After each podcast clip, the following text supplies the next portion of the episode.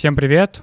Это очередной выпуск моего подкаста. Обязательно подписывайтесь, ставьте лайки. Впереди много интересного. Сегодня у нас просто невероятный гость с невероятным опытом, основатель Связного, экс-владелец Пандоры в России, основатель Никола Ленивец-Парка, человек, который в двадцать лет заработал миллион долларов, в тридцать пять лет заработал миллиард долларов, Максим Ноготков. Добрый день. Да, приветствую, Сергей. И сразу у нас такой первый вопрос. Рождаются ли предпринимателями? Нет, становятся. Почему вы так считаете? Просто многие высказывают именно мнение, что предприниматель — это такой, какой даже на генном уровне. Вы считаете, что это именно становится в каком-то определенном возрасте или в школьный период, в университетский, или от чего это вообще может зависеть, становление? Это зависит от того, какой жизненный путь или какого рода опыт, испытания человек получает от окружающей среды. Зависит от очень многих факторов. Какая лично у вас была детская мотивация для работы? У меня была мотивация свободы. У меня была мотивация э, свободы, независимости от родителей, э, возможности покупать то, что я хочу, и делать то, что я хочу. А, вот смотрите, у нас просто большое количество предпринимателей а, задаются вопросом, а, какая а, сверхцель? А у тебя, как у личности, как у предпринимателя, поиск какого-то глобального предназначения, и из-за этого многие предприниматели а, начинают а, какие-то ближайшие цели откладывать, и из-за того, что они ставят сверхцель, они начинают, а, соответственно, сгорать быстро и а, результатов каких-то не добиваться. Вот, соответственно, у нас а, здесь вопрос возникает, а, вы на старте ставили ли какие-то большие сверхцели именно? Или вам, вами именно, вот прям вот как вы сказали, двигала мотивация свободы и такой какой-то независимости, вот как вы сказали, от родителей? Я ставил цели на старте. То есть, вернее, я так скажу, что, наверное, лет двенадцати до восемнадцати я не ставил каких-то конкретных целей. То есть я просто пробовал разные возможности, которые мне попадались в то время, достаточно случайным образом, там, калькуляторы продавать, продавать, собирать телефоны с определителем номера и так далее. Где-то лет восемнадцать, когда я уходил из университета, из-за того, что я бросил университет после второго курса, и я поставил себе цель в двадцать лет заработать миллион долларов, для меня это был тогда какой-то такой индикатор, что я не зря оставил карьеру инженера-программиста и стал на сто процентов заниматься торговлей. Я поставил себе такую цель, я достиг ее. А потом а, я длительное время не ставил никаких целей. А, наверное, лет восемь я не ставил целей, то есть я просто расширялся и строил что-то, что мне было там интересным, там, казалось прибыльным и важным. Вот. И в две тысячи пятом году снова поставил цель в конце. Уже миллиард, да, долларов? Или вы не такие цели? А, нет, она, нет, я не, я не оцифровывал ее. То есть была большая такая цель на уровне миссии. Я ее называл «Поднять Россию». А с точки зрения компании поставили цель, в Связном поставили цель стать лидером на рынке, обогнать основного конкурента и рассеять на тот момент за три года. Стояла вот такая задача. Я понял. Смотрите, вот вы упомянули а, вуз. А, вообще, как вуз поспособствовал в вашем становлении? Или вообще не поспособствовал? А, ну, вуз, честно говоря, практически никак. А, кроме того, что я там встретил нескольких людей, а, с которыми начинал а, делать бизнес. То есть я поступил в вуз в девяносто третьем году, и такой был уже...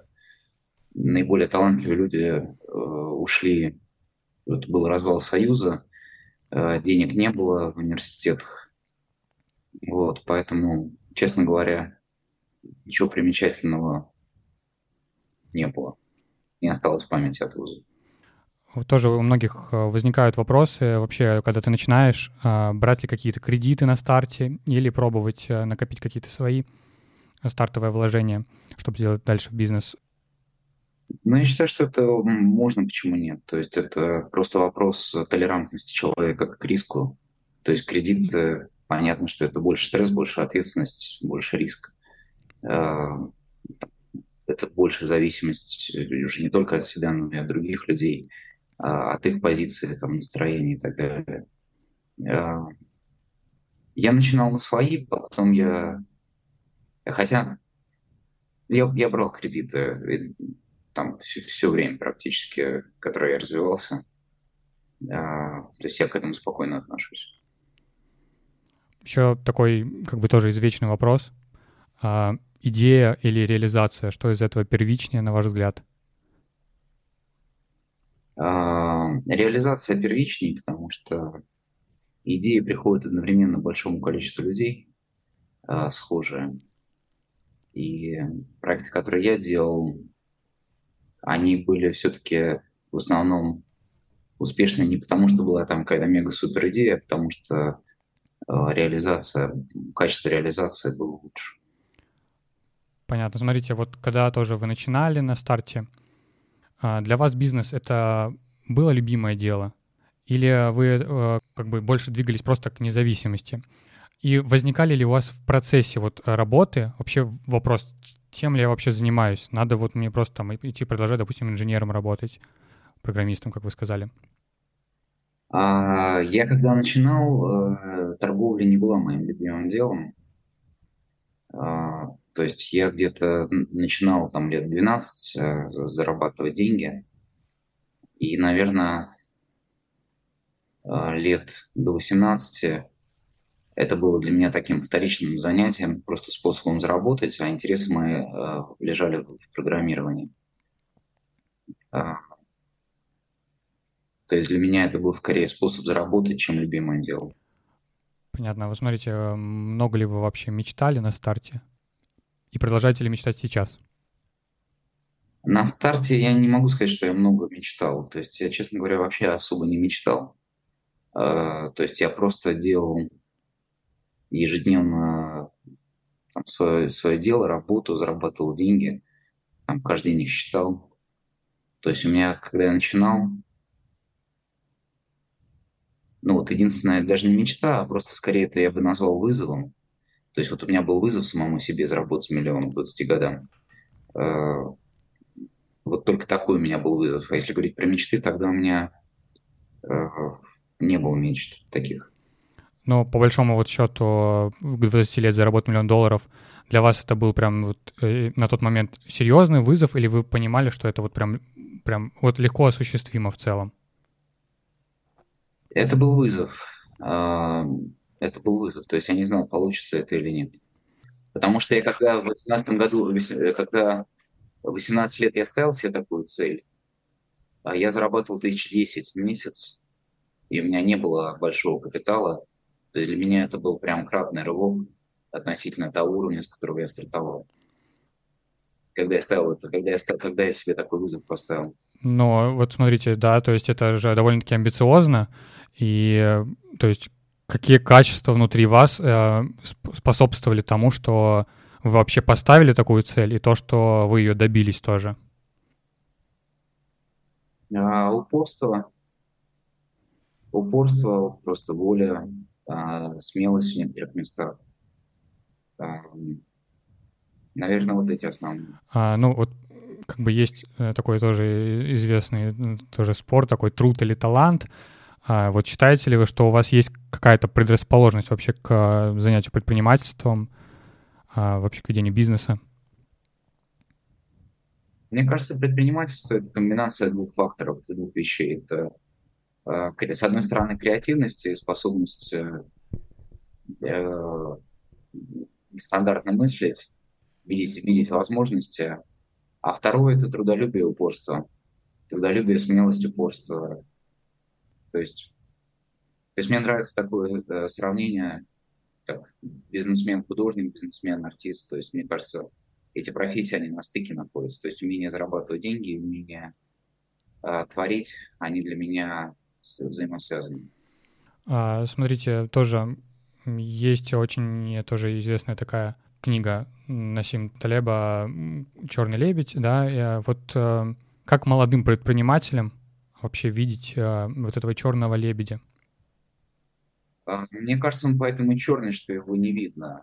Мне кажется, что есть некоторые события, сразу там какая-нибудь, не знаю, мировая война, она может она случается раз в сто лет. То есть предвидеть события можно только, наверное, хорошо зная историю, хорошо зная, что раньше происходило, и пытаясь на базе этого смотреть какие-то паттерны, которые могут повторяться в современном мире.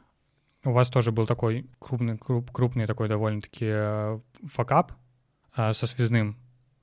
Ну, как бы на самом деле для предпринимательства это, это ну, как бы такая довольно-таки ну, часто неизбежная вещь.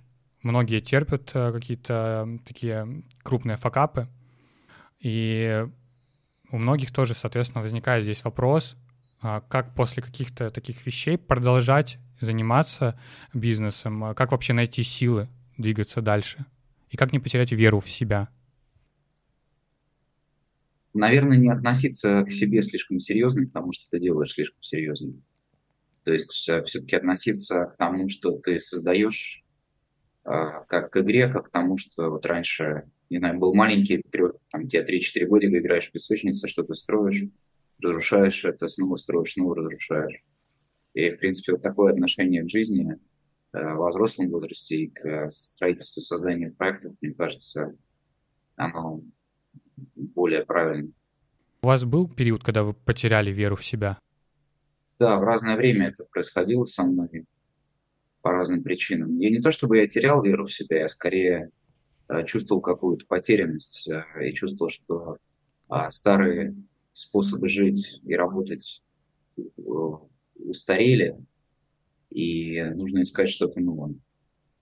И здесь как бы логично возникает вопрос, откуда вообще черпать идеи, вот какой-то у вас, может, тоже механизм есть, как тоже выбирать их, как вокруг себя какое-то окружение создавать? Я просто следую за тем, что мне интересно, следую за своим любопытством. А с точки зрения окружения я стараюсь отвечать «да» на все запросы, которые ко мне приходят, если у меня есть время. То есть и стараюсь общаться, встречаться со всеми людьми, которые проявляют ко мне интерес. Как правило, что-то полезное из этого получается. А вот на старте была ли у вас такая потребность? Сейчас просто вот мы тоже там общаемся в предпринимательских каких-то кругах, и там многие ребята заявляют, что там, ну вот как бы у нас там нету сильного окружения рядом, нету а, каких-то таких базовых там друзей, которые, с которыми можно партнериться и так далее. А, тоже вот, да, там как вообще подходить к выбору партнеров? Понятно, наверное, наверное, здесь какого-то универсального рецепта нет, потому что жизнь нам партнеров дает, и в некоторых случаях это партнеры, с которыми, с которыми нам надо что-то понять, отработать, узнать. То есть это не всегда люди, с которыми будет легко и приятно, а это люди, которые приходят к нам, потому что нам нужно получить какой-то опыт вместе с ними. А, ну, вообще, вообще интуитивно, то есть первое, первое ощущение, которое возникает, вот первый импульс, первые пять секунд, которые возникают о человеке, да или нет, я, ему имеет смысл доверять. И возможно ли вообще с друзьями как бы, как, как, какие-то партнерства заводить, или все-таки это вот, должен быть человек больше со стороны такой какой-то, третье лицо? Можно заводить с друзьями, если вы не боитесь их потерять, можно заводить. То есть здесь вопрос, что для вас будет важнее. Выбор может стоять всегда в привязанности к человеку конкретному или там, вашему делу, результатам вашей честности с самим собой. То есть довольно часто встают выборы, интересы дела или сохранение дружбы. Вот где вы считаете на данный момент лучшая среда для бизнеса, для предпринимателей? В смысле стран? Ну да, да, да. А, сложный вопрос. В Америке достаточно комфортная среда для бизнеса. Но для меня комфортная среда определяется прежде всего ее прозрачностью. То есть если я могу конкурировать с другими людьми, которые тоже там, соблюдают законы, платят налоги, то для меня это более понятная и более честная, прозрачная конкуренция, чем, например, та, та с которой а, я сталкивался в России. Вот смотрите тоже, да, если ты как предприниматель строишь какой-то международный бизнес, требуется ли релокация, на ваш взгляд, или, возможно, строить ну, вот из России молодому предпринимателю, или ребята должны там, ну, хотя бы там, ну, там сейчас крупные какие-то места ехать? Ну, в ближайшие несколько лет, мне кажется, из России сложно что-то делать. То есть, ну, по крайней мере, юридическая структура, там какие-то люди должны находиться за пределами России. Если есть задача привлекать инвестиции международные, венчурные инвестиции. Если такой потребности нет, то можно в России, из России. Вот как, на ваш взгляд, вообще сейчас отражается ли ситуация, которая в мире происходит, и, допустим, основатель с русскими корнями, сильно ли это влияет на его развитие? Я не замечаю этой разницы, потому что в Америке привыкли, что там больше шестьдесят процентов стартапов создается иммигрантами. В Америке привыкли, что иммигранты часто уезжают э, из других стран, потому что они не согласны с тем, что в этих странах происходит. В Америке, например, очень много иммигрантов из Ирана, э, известных очень людей, талантливых. Э, и по очевидным причинам они в Америке, потому что им тесно, некомфортно э, в современном Иране. Вопрос э, в релокации. Когда молодой предприниматель э, переезжает э, в новую для себя среду, э, тоже как бы даже в ту же Америку, в э, там, Кремниевую долину, где довольно-таки конкурентная среда, э, как попадать в нужное общество, чтобы как бы продолжать развивать контакты и благодаря этому развивать свой бизнес? Ну, это достаточно просто, то есть человек просто ходит, человек ходит на все мероприятия, на все ивенты, там очень много конференций, семинаров, митапов, встреч.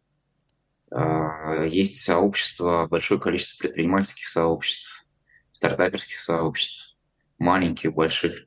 То есть, на самом деле, огромное, огромное количество возможностей для общения. И просто надо ходить на эти мероприятия, не стесняться знакомиться с людьми, которые, которые интересны. Еще тоже там вопрос от некоторых у нас подписчиков. Вот чем вы на данный момент занимаетесь? Инвести... Как я понимаю, инвестированием большую, большую часть времени? Не совсем. Я занимаюсь стартапами в области креативной экономики, в области тем вокруг личного, личного развития, персонального развития. Иногда консультирую, помогаю разным проектам, финтековским, например, финтек-проектам, там, арт-проектам. Такая венчурная, венчурная студия. Ну, так или иначе, моя жизнь, она крутится вокруг стартапов ранних стадий, технологических и как-то связанных либо с wellness, либо с креативной экономикой. На что вы в первую очередь тогда обращаете внимание? Вы часто сталкиваетесь с стартапами. Что должно быть там у основателя, у команды, у, в принципе, идея какая-то? На что вы в первую очередь будете смотреть? Ну, в первую очередь у человека, который говорит о своем стартапе, у него должны гореть глаза, он должен верить в то, что он делает, ему по какой-то причине должно быть очень интересно. Вот для меня на ранних стадиях личность фаундера и личность людей, которые являются кофаундерами в проекте, является самым важным. Ну, то есть насколько, насколько эта идея, насколько человек живет этой идеей, то есть насколько он сам в нее верит. А на сту- какую-то структуру команды а, как бы тоже обращайте внимание, соответственно, а какую это играет роль? Ну, в стартапе, как правило, команда, она маленькая на этих, на ранних стадиях, то есть там, как правило, люди так или иначе являются кофаундерами. Ну, все, условно, люди, у которых больше десять процентов акций, имеют значение, конечно. Ну, то есть, если, к примеру, там, в стартапе, условно, два человека, ну, будет ли там вариант, там, будет ли вообще в их сторону смотреть? Или там, ну, как бы, все-таки, когда ты смотришь и видишь в команде количество, там, пять-шесть, ну, как бы на ранних стадиях, понятно, там маленькое все равно количество.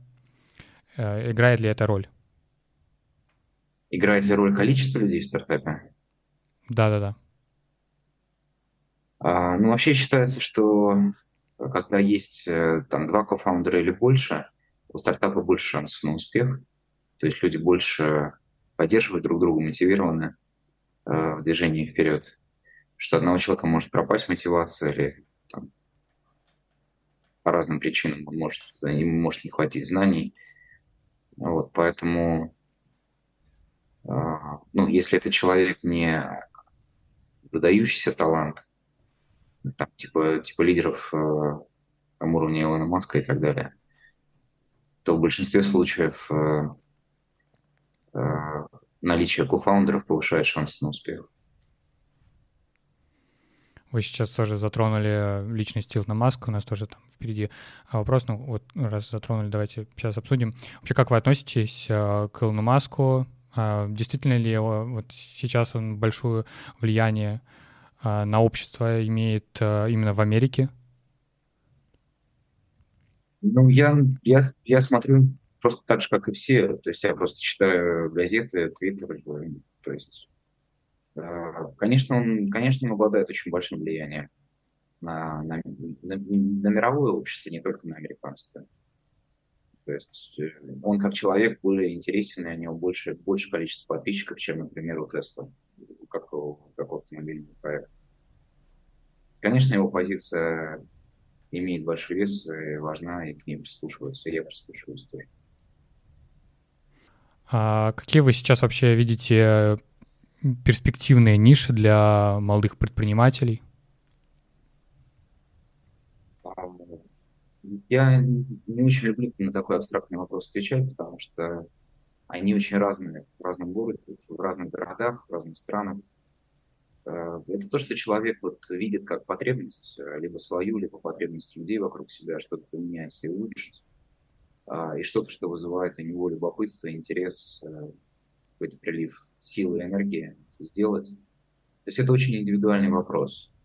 То есть кого-то может возбудить новый табачный ларек, а кого-то, я не знаю, полет на Марс. Это очень разные... Очень разный уровень людей, очень разные, очень разные мечты и так далее. То есть мне кажется, что основной критерий – это человек, человек должен туда тянуть, должен быть интерес, должно быть любопытство. А если именно смотреть сугубо с коммерческой точки зрения? Ну, опять же, в разных странах потребности разные. Если говорить про страны развитые, то есть э, страны, в которых уже э, насыщена потребность в розничной торговле, там, не знаю, в жилье, э, в каких-то таких базовых материальных э, вещах, э, то там основной акцент будет на здоровье и на образование.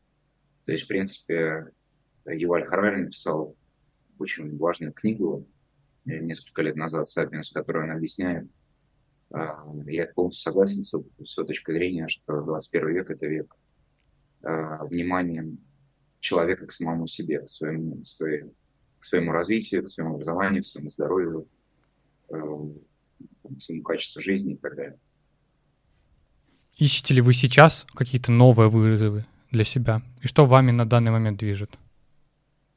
А, ну, мной движет все то же самое, то есть мной движет э, любопытство, то есть мной движет желание познавать мир, а мной движет желание творить и создавать новые интересные проекты и вещи, мной движет желание зажигать э, глаза в других людях и в себе. Там, и там, каждый день мне приходят какие-то там, мысли, идеи в этих направлениях. А, если говорить о вызовах, я, наверное, пока себе вот так вызовы, как я себе ставил раньше, пока не делал. То есть я скорее все-таки иду по сегодня по течению, в смысле, в смысле смотрю, что мне жизнь предлагает каждый день, и стараюсь эти возможности максимально использовать. Стараюсь не, загад... ну, не загадываю, куда меня это приведет, вот, но каждый день стараюсь делать то, что мне хочется делать, то, что мне откликается, и то, что... то, куда меня зовет. Большинство вот предпринимателей так или иначе сталкиваются с большим количеством стресса. Каким образом вообще можно бороться со стрессом? Как вы лично боретесь с ним? Что бы вы посоветовали молодым предпринимателям? А, ну, просто разные, могут быть разные практики успокоения ума. То есть есть, есть разные дыхательные практики. Там, в Сатьянанда йога есть разные дыхательные упражнения. Но это природа, природа, прогулки. Там, в моем случае океан, общение с близкими, общение с ребенком. То есть это, это отсутствие, это, скажем так, при максимальном усилии, которое человек вкладывает, это отсутствие привязки к результату, которые получаются. То есть у нас часто тревоги и напряженность возникает, потому что мы вообразили себе какой-то будущий результат, и когда он по тем или иным причинам не случается, мы сильно тревожимся, разочаровываемся и так далее. Мне кажется, к этому стоит спокойнее относиться, понимая, что мы учимся все время, что мы что-то пробуем, что-то у нас будет получаться, что-то не будет получаться. И от этого не должно зависеть серьезно наше мироощущение и, ну, какая-то любовь, принятие к самим себе.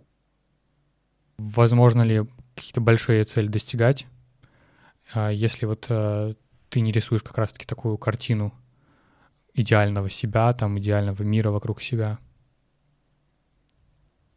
Я не знаю. Я сейчас экспериментирую сам в этом направлении. То есть, может быть, может быть, постановка каких-то больших целей, вызовов, типа полета на Марс, например, может быть, она дает большие шансы достижения этих целей. Просто весь вопрос, какой ценой это происходит. И у меня, ну, у меня сегодня нет желания ставить вызовы, которые могут там, как-то драматически ухудшить мое состояние или мироощущение, или здоровье, ну, которые могут привести к каким-то вещам, которые мешают мне жить полноценно здесь и сейчас. Насколько вообще вот такая философия применима именно к старту? Когда ты только начинаешь, когда, наверное, там как какому-то молодому там, энтузиасту тебе нужно, там, наверное, лезть везде, рисковать э, и так далее. Ну, смотрите, я, если говорить про меня, то я рискую, я лезу, я все время что-то делаю, просто э, я не, не, не загадываю заранее результат, не загадываю заранее цель. То есть я, я делаю без привязки к этой цели, к этому результату. То есть я вкладываюсь на сто процентов. У меня есть векторы, куда я двигаюсь и куда я хочу прийти. Э, просто если раньше я бы очень сильно расстроился, например, если бы у меня не было на миллион двадцать лет, то сейчас я бы к этому отнесся э, спокойнее гораздо. И вообще не стал бы себе такую цель ставить. То есть я бы просто делал каждый день э, свою работу и э, там, видел бы счастливые глаза людей вокруг себя, которым я, там, не знаю, что-то, что-то даю. И я бы просто по-другому немножко жил. И для меня, я считаю, что качество жизни э, и способность человека э, жить с полным вниманием вот к текущему моменту гораздо важнее, чем пытаться придумать себе что-то в будущем и потом переживать, если это по тем или иным причинам не, не случается. Изменилось ли у вас вообще отношение к риску? а после там Связного? Да, я стал меньше рисковать. Я стал меньше рисковать. Вот вы лично считаете, это правильно или неправильно, меньше, в принципе, меньше рисковать? Мне кажется, это каждый человек выбирает сам для себя. То есть и у каждого человека риск, толерантность к риску разная. У меня, например, партнер там был готов рисковать своим здоровьем, там, кататься, не знаю, на сноуборде, э, на Аляске, там, в каких-то таких труднодоступных местах. Я вот, например, был не готов рисковать своим, своим здоровьем таким образом. Но я при этом там мог легко рисковать большими деньгами и потерей полностью этих денег. Там для него, для него эта часть была очень некомфортной. То есть, мне кажется, у каждого человека есть своя зона комфорта в разных областях жизни. И мне кажется, что выходить из этой зоны комфорта имеет смысл все-таки постепенно. То есть, если вот говорить про разные исследования потоковых состояний, то в спорте считается, что такая следующая планка, она должна быть на четыре процента выше предыдущей, чтобы сохранять баланс между, с одной стороны, выходом из зоны комфорта, с другой стороны, не создавать лишнего стресса и страхов, чтобы человек э, уже начинал совершать какие-то ошибки и переставал доверять своей интуиции. Здесь тоже как бы часто, когда выходишь из, из зоны комфорта, и вообще там много в целом философии про то, что нужно выходить из зоны комфорта. А, тоже, на ваш взгляд, нужно ли пытаться вообще создать а, зону комфорта? А, уже там, я не знаю, когда у тебя есть какой-то четко устоявшийся бизнес, или нужно продолжать выходить а, из зоны комфорта? Я считаю, что все время надо выходить из зоны комфорта, просто вот на эти четыре процента. То есть надо все время ставить себе новые интересные задачки и, и ну, как бы идти или следовать за своим любопытством. При этом важно просто, чтобы это не приводило к тревогам. То есть важно это делать в балансе того, что ты по-прежнему получаешь от этих новых вызовов удовольствие. То есть если понаблюдать, например, за детьми, там лет пяти-шести, то они постоянно ставят себе новые вызовы, они постоянно лезут на какие-то горки, там, пытаются что-то новое там, сделать, найти, узнать. Но при этом, если у них что-то не получается, как правило, они очень быстро отряхиваются и идут дальше. Вот очень важно в этом состоянии сохраняться. Очень важно, чтобы вызовы, которые человек себе ставит, они не загоняли его в депрессию, если, это, если не случается так, как он захотел. А вот когда вы тоже были ребенком, вы были активным, вы тоже любопытно искали новые какие-то вещи, или как бы вы более в позднем возрасте, там уже в подростковом, к примеру, стали таким активным человеком, который ищет вызовы, такие крупные? Ну вообще я все время, сколько себя помню, все время что-то исследовал, то есть я был очень любопытным, я занимался там разными там шахматами, борьбой, боксом, клоунадой, немножко театром, математикой, программированием. Историей очень любил, увлекался. То есть я все время искал а, что-то новое, интересное, разные виды деятельности, и у меня эти качества сохранились. Сейчас какой-то такой пик а, технического образования именно в предпринимательской среде. Почему это, на ваш взгляд, вообще происходит? Почему именно ну, как, действительно большое количество молодых предпринимателей и, и крупных предпринимателей имеют техническое образование? Ну, наверное, потому что мы живем в такую эпоху автоматизации всего и вся. Автоматизация человеческой деятельности — это требует логики, математики, там, программирования. То есть мне кажется, что мы живем в информационную эпоху, и это основной способ повышения производительности труда человечества на сегодняшний день. Вот вы когда начинали, вы сказали, что вы тоже да, были инженером-программистом, то, соответственно, ну как бы вот именно наличие какого-то технического бэкграунда вот именно на старте у вас влияло ли на вас, на вас бизнес, на более, наверное, струк, структурированную какую-то модель, или в целом, ну, как бы, именно в то время, когда вы начинали, э, ну, как бы это не имело значения. То есть ты мог быть просто, как бы, талантливым гуманитарием, условно так. Мне программирование помогло структурировать мысли, структурировать какой-то способ мышления и принятия решений. Наверное, гуманитарии тоже есть как талантливые предприниматели, хотя кажется, что это немножко другой жанр, другая профессия. Все-таки бизнес требует управления, умения управлять организацией, умение логически выстраивать цепочки решений, будущего, структуры. Ну, то есть, мне кажется, в бизнесе все-таки очень много логики и математики. Мне пока сложно представить, как человек вот такой абсолютно с чисто художественной, с чисто художественным образованием или складом, таким гуманитарным складом характера, сложно представить, как такой человек может строить какие-то очень большие системы.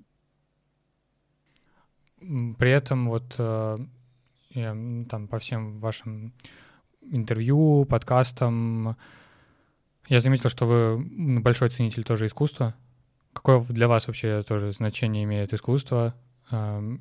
И почему вы тоже так как бы к нему много, много делаете для искусства? Те же арт, арт-парки, вот известный в Калужской области Никола Ленивец-Парк тоже, который просто все любят очень сильно. А, ну, потому что,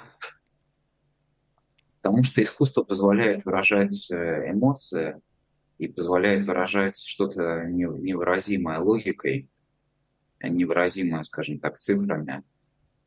А искусство позволяет совмещать парадоксальность разных явлений в жизни.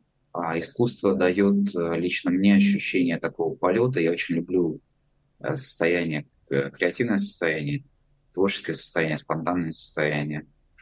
И когда я близок к искусству или когда я сам занимаюсь искусством, я чувствую ну, какую-то соединенность со Вселенной. То есть я чувствую, что ко мне прилетает идея. Это какая-то очень, какой-то очень быстрый процесс, что э, я, не знаю, есть запрос, есть ответ. То есть я как будто получаю, получаю ответ. Это очень такое сильное потоковое состояние, которое при создании искусства проявляется максимально. А когда ты задействуешь логику в бизнесе, то там возможностей для этого несколько меньше. Реже это состояние появляется. Но при этом, вот на ваш взгляд, важно ли вот соединить эти два мира, искусство и такое э, су- сугубо систематический там, подход к бизнесу? Ну, для разного человека это ответ разный. То есть есть художники, поэты, писатели, которым, в принципе, не обязательно быть гуру бизнеса. В моем случае я хочу совместить, да. В моем случае я стараюсь совместить такой математический, логический подход и творческий, креативный, художественный подход. Для меня важно. Такой тоже философский вопрос. В чем для вас смысл жизни? В свободе. То есть приобретение все большего и большего количества степеней своей свободы, ну или в освобождении можно по-разному, по-разному этого достигать. Из чего, из, из чего для вас вот складывается эта свобода? Из каких факторов? А, принятие, принятие мира, принятие людей, а, свобода передвижения, свобода высказываний, свобода действий, ощущение материальной свободы, возможность что-то делать и создавать то, что хочется, то, что приходит в голову. Свобода любить, расходиться, снова любить. Наверное, очень много, у свободы очень много измерений. И мне кажется, я в своей жизни постепенно, постепенно, постепенно расширяю вот это поле, поле своей свободы. Что для вас вообще счастье? И соотносится ли она со свободой для вас? Вы знаете, счастье для меня — это все-таки такое эмоция, эмоциональное состояние. То есть иногда я счастлив, иногда несчастлив, иногда весел, иногда грустен. иногда активен, иногда пассивен. То есть для меня это просто вот такой эмоциональный какой-то перепад. А, как правило, чем больше свободы, кажется, что счастье коррелирует со свободой, хотя, хотя я так серьезно не задумывался над этим пока. Ну, по большому счету, вообще, как бы, ну, лично для вас э, это, это имеет значение вообще пытаться поймать вот это состояние счастья? Или все-таки вы, ну, как бы, можете для достижения каких-то целей убрать на второй план счастье? Конечно, я, я часто убираю счастье на второй план для достижения каких-то целей. То есть если я считаю, что что-то важно, нужно, интересно, там, как-то меня развивает или продвигает, или помогает другим людям, я убираю счастье на второй план, потому что для меня вот ощущение наполненности является более важным, чем ощущение счастья. Ощущение, что я в потоке нахожусь, тоже является более важным, да, чем ощущение счастья. Поэтому счастье, оно становится таких... Если когда возникает какой-то такой выбор, счастье может становиться вторичным. А счастье для вас не состояние разве потока? Как бы это не, не соотносится? А, ну, счастье... В счастье есть несколько уровней. То есть есть... И слово «счастье», оно очень широкое. То есть можно его разделить на три. На три уровня. Первый, первый уровень – это такое гедонистическое счастье, то есть эмоциональное. А второй уровень – это что-то связанное с такой вовлеченностью. И, может быть, вот состоянием, когда человек катается, например, на виндсерфинге или на сноуборде, когда вот есть такое состо... ощущение потока, потери себя, но оно личное, индивидуальное. А вот третий уровень счастья для меня – это когда э, есть какая-то выходящая за рамки меня цель или какая-то, какое-то ощущение сопричастности к чему-то больше, большему, чем ты, ты, ты сам. И вот тогда как будто бы вот этот поток, вот это ощущение нахождения в потоке, оно как будто бы расширяется. Ощущение соединенности со Вселенной, оно увеличивается. И вот если говорить про вот эти три уровня счастья, то я ищу скорее третий, вот, третий уровень, не первый, не второй. А для человека, который находится на начальном этапе своего бизнеса, важно ли вообще пытаться тоже, опять-таки, вот в состояние потока попасть? Это довольно-таки универсальная вещь, но вот лично для вас. Конечно, важно, потому что это состояние, оно дает там, по разным оценкам, там Маккензи в том числе делал исследования, оно увеличивает эффективность деятельности человека раз в пять. С точки зрения такого классического социального успеха, это, конечно, очень важное подспорье. Какой бы вы вообще дали совет тоже молодым предпринимателям, какой-то у вас, может, есть? Совет простой, то есть не суетиться, быть споко- спокойно, спокойствие, спокойствие, не суетиться, понимать, что то, что ваше к вам придет, спокойствие. Когда какие-то первые большие результаты, как не потерять себя, и потеряли ли вы себя, когда какие-то вот вы достигли крупного вызова? Ну, наверное, опять же, самый простой способ – это чувствовать себя частью организма. То есть вот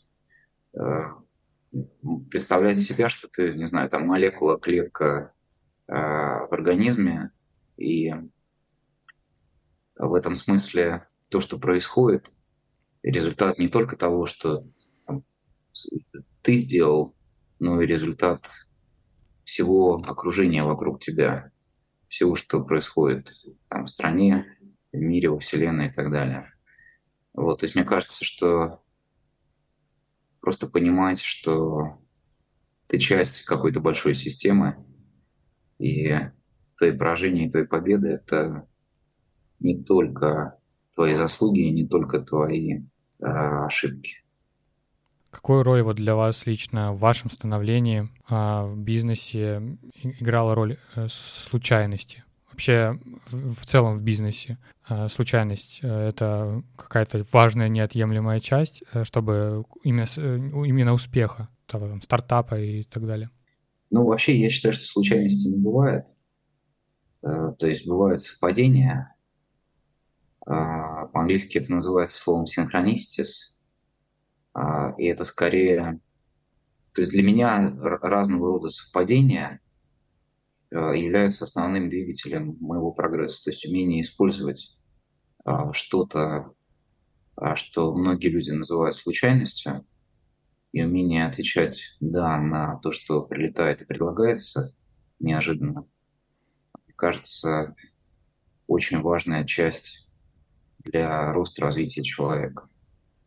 Ну, успехов в том числе. Вот, то есть я всегда это использовал и использую. Всем ли, на ваш взгляд, прилетают эти вызовы? А, я считаю, что вот эти синхронисты, совпадения, случайности, они прилетают всем. Кто-то их замечает и использует, кто-то их не замечает, кто-то их замечает, но не использует. То есть это, это все вопрос э, уровня внимания человека к тому, что происходит в его жизни. Как вы считаете вообще, ну, что, что нужно для того, чтобы именно улавливать эти вызовы? Ну, нужна как раз вот эта креативность. А, то есть нужно умение...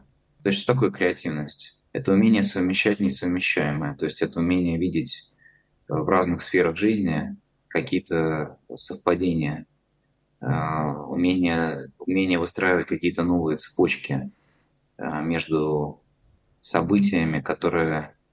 человек часто пропускает.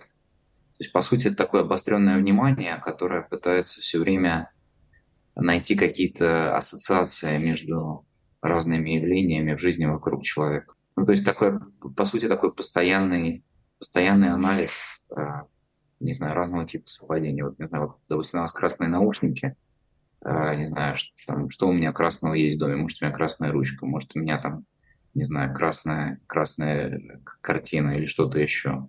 То есть мне это все, мне все время это может э, что-то говорить. Вот у Пауло Коэльо есть книжка «Алхимик», э, которая описывает вот такой э, способ жить, и мне кажется, э, он очень интересен для того, чтобы пробовать и жить таким образом. Тоже вот на, на прошлом подкасте у нас обсуждали э, с гостем э, тему портрета основателя, стартапа, бизнеса, какого-то технологического бизнеса. И мы пришли к выводу, что это, как правило, люди, которые живут будущим. Так ли это, на ваш взгляд? А, да, скорее всего, эти люди живут будущим. То есть есть разные старые эксперименты стэнфордские, в которых наиболее успешными людьми с точки зрения заработка денег становились люди, которые могли откладывать вознаграждение. То есть дети, которые, допустим, не ели конфету сейчас, а были способны подождать, пока им там через полчаса не принесут, не принесут три конфеты. То есть люди, дети, которые э, были способны откладывать вознаграждение, они потом становились более успешными в материальном плане. Мне кажется, что многие стартаперы, они обладают вот таким свойством, но у, это, у этого есть обратная сторона медали. У стартаперов гораздо больше проблем с ментальным здоровьем, с тревожностью, там, депрессией и всем остальным. То есть у этого есть своя цена. То есть жизнь в будущем или жизнь в прошлом, цена этого — это всегда тревога, депрессия, подобные вещи. Когда человек вот становится на рельсы, там уже движение, стартап уже в полную догонку там, каких-то своих целей, амбиций. Насколько, на ваш взгляд, на этом этапе должны у человека вообще возникать мысли, там, чем ли я занимаюсь, а любимое ли это мое дело? Мне кажется, эти мысли, они всегда уместны, уместны. То есть мне кажется, что такая внутренняя осознанность и понимание, какие чувства у меня вызывает занятие этим стартапом, работа в этом стартапе. Мне кажется, это, если это прилетает, значит, с этим, с этим надо работать, и это, надо это отслеживать. То есть мне кажется, что это всегда уместно.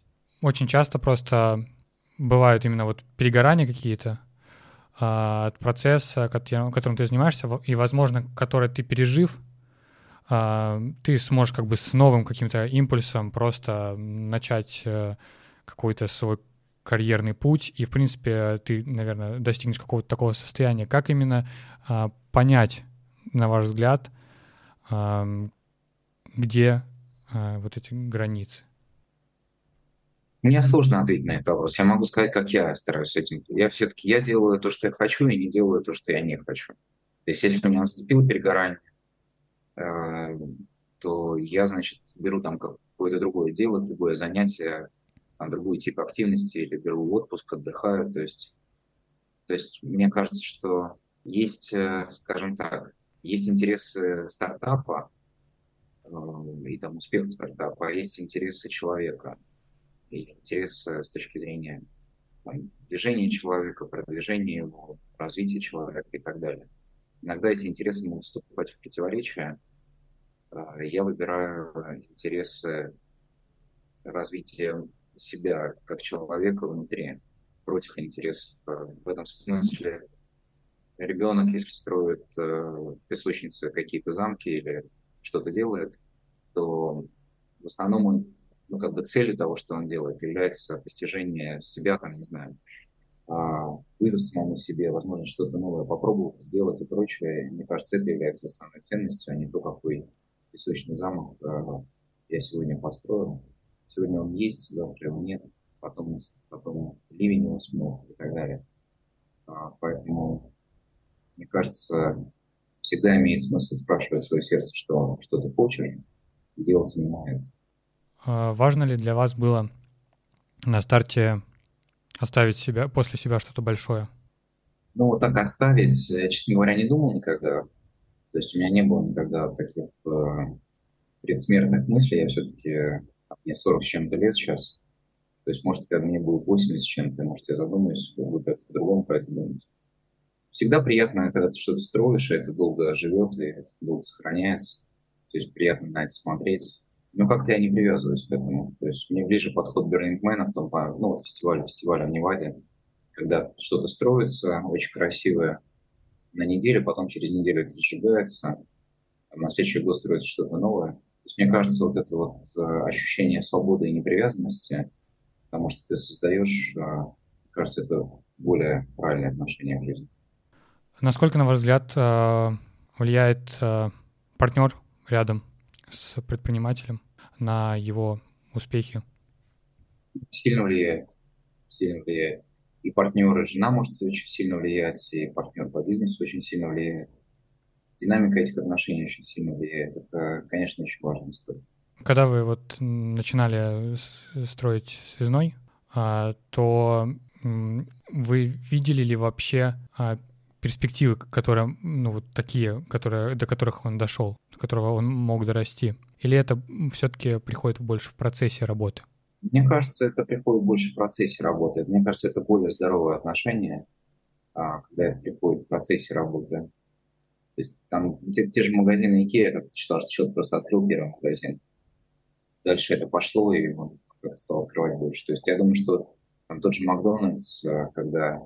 когда взяли один, один ресторан, тоже, в принципе, никто не предполагал, что это будет всемирная, всемирная сеть и так далее. То есть мне кажется, что аппетит приходит во время еды, что, не знаю, первый путь начинается с первого, путь начинается с первого шага и так далее. То есть мне кажется, что гораздо, важ, гораздо важнее вот сегодня в моменте на сто процентов выкладываться и делать качество, качество результата сегодня, цели часто оказываются мечтами и фантазиями. То, что делает человек сегодня в моменте, это, собственно, то, что капля за каплей дает или не дает результат. Молодые тоже предприниматели, когда начинают свой бизнес, они часто не получают там, поддержку от окружения. Как вообще бороться с этим, на ваш взгляд? И было ли у вас такое? Да, у меня было такое, потому что, когда я начинал, вот, э, мои родители очень не поддерживали мой уход из института. Э, то есть в то время вообще было торговать стыдно, и это считалось такой плебейской профессией. быть инженером было очень престижно. Но просто понимать, что у других людей там своя точка зрения, свой, свой жизненный опыт, свои взгляды, там, свои какие-то ошибки, поражения, победы. У них есть э, свой путь, у вас свой путь. Ну, то есть я к этому отношусь так, что надо слушать всех, а, а, вы, а выбор делать самому. А сильно ли на вас это вообще психологически давило? Да, сильно, да, сильно давило, потому что э, я не был уверен, то есть я брал два академии. Я брал на, на, на один год академический отпуск в Московском университете, потом я его еще продлил еще на один год. Э, то есть я первые два года был не уверен, что у меня получится. Ну, вот такая смена профессии. Да, было ощущение такого внутреннего давления. Часто вообще говорят о том, что для того, чтобы ну, достигать результатов, которые многие не имеют, нужно поступать так, как многие не делают. Для вас тогда там уход из, из университета, это было вот как раз-таки таким? У меня не было какой-то такой глубокой философии и сравнения, как другие делают, как они не делают. Мне, честно говоря, это было без разницы. Я знал, что я... У меня была такая ситуация, что я не смог сдать квантовую физику, потому что там, я пропустил почти все занятия, у меня там было три часа на подготовку к сложному экзамену. Я получил двойку, я разозлился на себя, что я там ни бизнесом не успеваю заниматься, ни учебой нормально. А я стал думать, что мне с этим дальше делать. Вот, и решил попробовать полностью сконцентрироваться на бизнесе. Вот, и, и, мной, и мной драйвило решение материальное. Там, я как предприниматель зарабатывал там, десять тысяч долларов в месяц, а программистом я мог бы зарабатывать триста долларов в месяц, там, еще, еще проучившись там, три года. Вот, и философской, философской внутренней дискуссии, кто еще бросает университеты, у меня не было. У меня был просто выбор внутри, ну, как бы из своих, из двух своих жизненных вариантов. А как, на ваш взгляд, вообще вот эта внутренняя такая философская дискуссия на старте человека, который хочет таких там результатов тоже добиться, она сильно ли мешает? Она полезна до определенного уровня. То есть вообще там у самураев, например, решение принимается за семь, за семь вдохов. То есть мне кажется, что здесь скорее нужно учиться слышать зов души, там, не знаю, голос сердца, там, как, какую-то внутреннюю интуицию. То есть важно, важно вот уметь ловить первое ощущение, первый импульс, и ему следовать, уметь ему следовать. Потому что от большого количества раздумий скорее, скорее возникает какая-то ложь и неправда. То есть вот слово «мент», «мента» Мент — это, ну, в английском языке есть там mental, да, то есть mental — это означает умственный или ум, ум. И в латинском это слово означало ложь. То есть мне кажется, что когда мы идем от ума, а не от сердца, мы часто идем ложным путем. Когда вы делали вот арт, арт-парк Никола Ленивец, что вами в первую очередь двигало? Да, просто ощущение какого-то такого легкости, счастья. То есть мне хотелось иметь какую-то отдушину. Мне хотелось иметь пространство, в котором возможно какие-то странные, сумасшедшие творческие вещи, странное, легкое, свободное поведение. То есть мне хотелось какой-то вот легкости, свободы, творчества, какого-то фестивального настроения, там, ощущения близости с другими творческими людьми. Это очень такое просто иррациональное ощущение.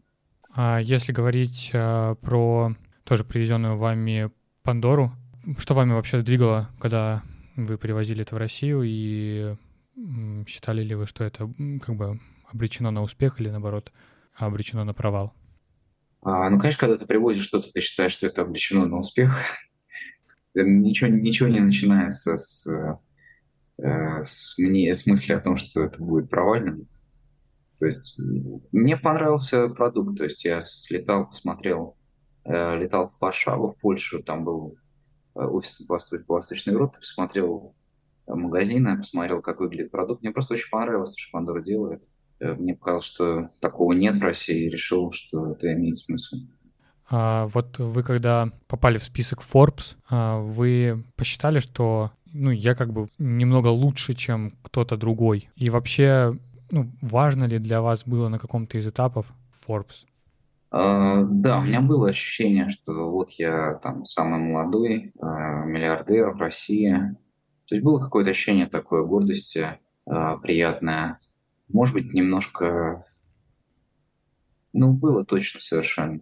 Там, может быть, uh, слабее, там, чем у многих uh, других участников. Вот, но точно было. Тоже, когда достигаешь таких результатов, нужно делать, чтобы, чтобы не потерять именно такой детский азарт к новому. А, ну, наверное, просто как-то, не знаю, не зазнаваться, не останавливаться. То есть какое-то ощущение, что... Но у меня всегда вот ощущение, что есть, есть огромное пространство, которое я не знаю, не понимаю, не пробовал, не ходил. То есть вот какое-то такое внутреннее ощущение исследователя, внутреннее ощущение креатора, исследователя. Но у меня, слава богу, у меня, слава богу, оно сохраняется все время. То есть у меня не было такого, что вот наконец я там чего-то достиг. Нет, у меня как бы мне все время все больше, больше, больше, все шире, интереснее там и так далее.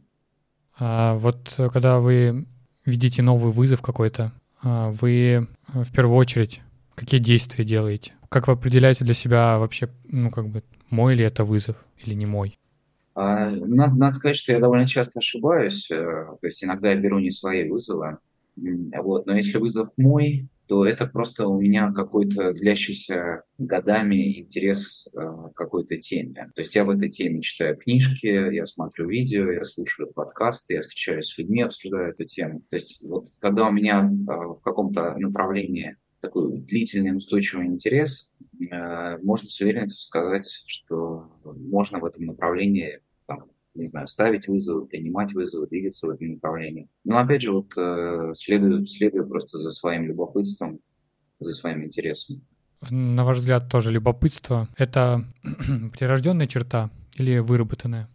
Это врожденная черта, она, если понаблюдать детей до пяти лет, она у всех детей есть. У кого-то больше, у кого-то меньше. Вот. Проблема основная в том, что а, воспитание, образование убивает проценты, ну, девяносто восемь процентов креативности уходит, то есть остается два процента. У детей двенадцати лет остается два процента от детей там, до пяти лет.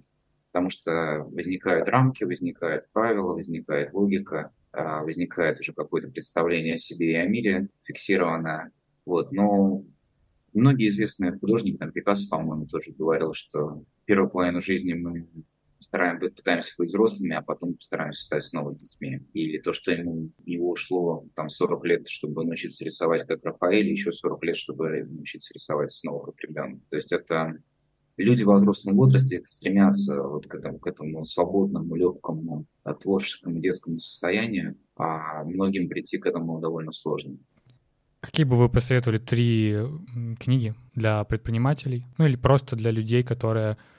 Можно разделить, да. Давайте три книги для предпринимателей какие-то и книги для людей, которые просто хотят находиться в таком как бы потоке и чувствовать свободу. Ну, скажем так, на меня, наверное, довольно большое впечатление э, в юности произвела философия Оша. Все, что делал, все, что делал Лошин, мне кажется. Мне кажется, это интересно, и я продолжаю часто читать его просто цитаты, и мне кажется, они очень точные, полезные. Мне кажется, что интересно читать биографии, написанные разными людьми, там, Фордом, Мацуситой, основателями больших крупных компаний. То есть интересно читать, интересно читать биографии этих людей, потому что там все-таки опыт, ну, реальный, реальный жизненный опыт, реальная жизненная ситуация. Какие-то конкретные книги, наверное, не стал бы рекомендовать, потому что есть такой эффект, что я одну и ту же книгу, которую читаю сегодня и которую я читал, там, не знаю, десять-двадцать лет назад, воспринимаю совершенно по-разному. То есть я условно читал Кастанеду, например, там, не, не знаю, там лет пятнадцать назад, лет двадцать лет назад, ничего не понял. Сейчас бы я ее читал совершенно по-другому. То есть, мне кажется, для каждой книги есть свое время и свой возраст, поэтому... Там, в юности надо читать «Детей капитана Гранта». Поэтому ближе к зрелому возрасту можно уже, не знаю, что-то более философское посмотреть. В общем, опять же, куда тянет, к чему любопытство, что цепляет взгляд, что цепляет интерес. То есть, мне кажется, у каждого человека такая книга, она своя. Какая на, на данный момент для вас своя книга? А сейчас какая моя? Да-да-да. Ну, я, кстати, с удовольствием прочитал вот, э, старую книгу Пелевина «Чапаев и пустота». Я с удовольствием ее там, то ли первый раз прочитал, то ли второй. Она мне понравилась. Я читаю сейчас книги там, про адлеровскую психологию. То есть вот, вот эта часть, вот эта штука, штука мне интересна. Мне, мне интересно было прочитать книжку «Кристалл света» Намкай Норбу, это Дзогчен, Дзогчен буддизм. То есть у меня, вот, у меня сейчас такие интересы. Сейчас большую популярность философия стоицизма набирает. Как вы вообще к ней относитесь и что для вас стоицизм? Ну, для меня это не очень близкая история. То есть я, я как-то, как-то стороной мимо нее прохожу, потому что мне ближе другие традиции, то есть мне ближе дзогчен буддизм, мне ближе каш- кашмирский шиваизм, вот если говорить такие философские, да, философские там, духовные традиции. Стоицизм немножко в стороне от моих интересов. Что, что для вас сейчас какая-то гла- главная философия, главное какое-то открытие, которым вы хотели, может, поделиться? Ну, такое волшебное, волшебное ощущение, волшебное устройство мира, то есть вот какое-то ощущение, что то, что я читал там, «Алхимика» Пауло Коэльо, как сказку, такое ощущение, что, что это реальность. Вот. Ощущение, что, что мир абсолютно волшебный и какая-то тайная загадка, которую все время хочется разгадывать и изучать. Ну, на самом деле, на этом у меня все. Спасибо вам огромное, что вы продолжаете быть открытым к этому миру и в целом очень приятный гость, очень приятный человек. Спасибо большое. Мы обязательно возьмем все на заметку, что вы говорите, и применим в реальность. Все. До свидания. И все, на связи. На связи. До свидания.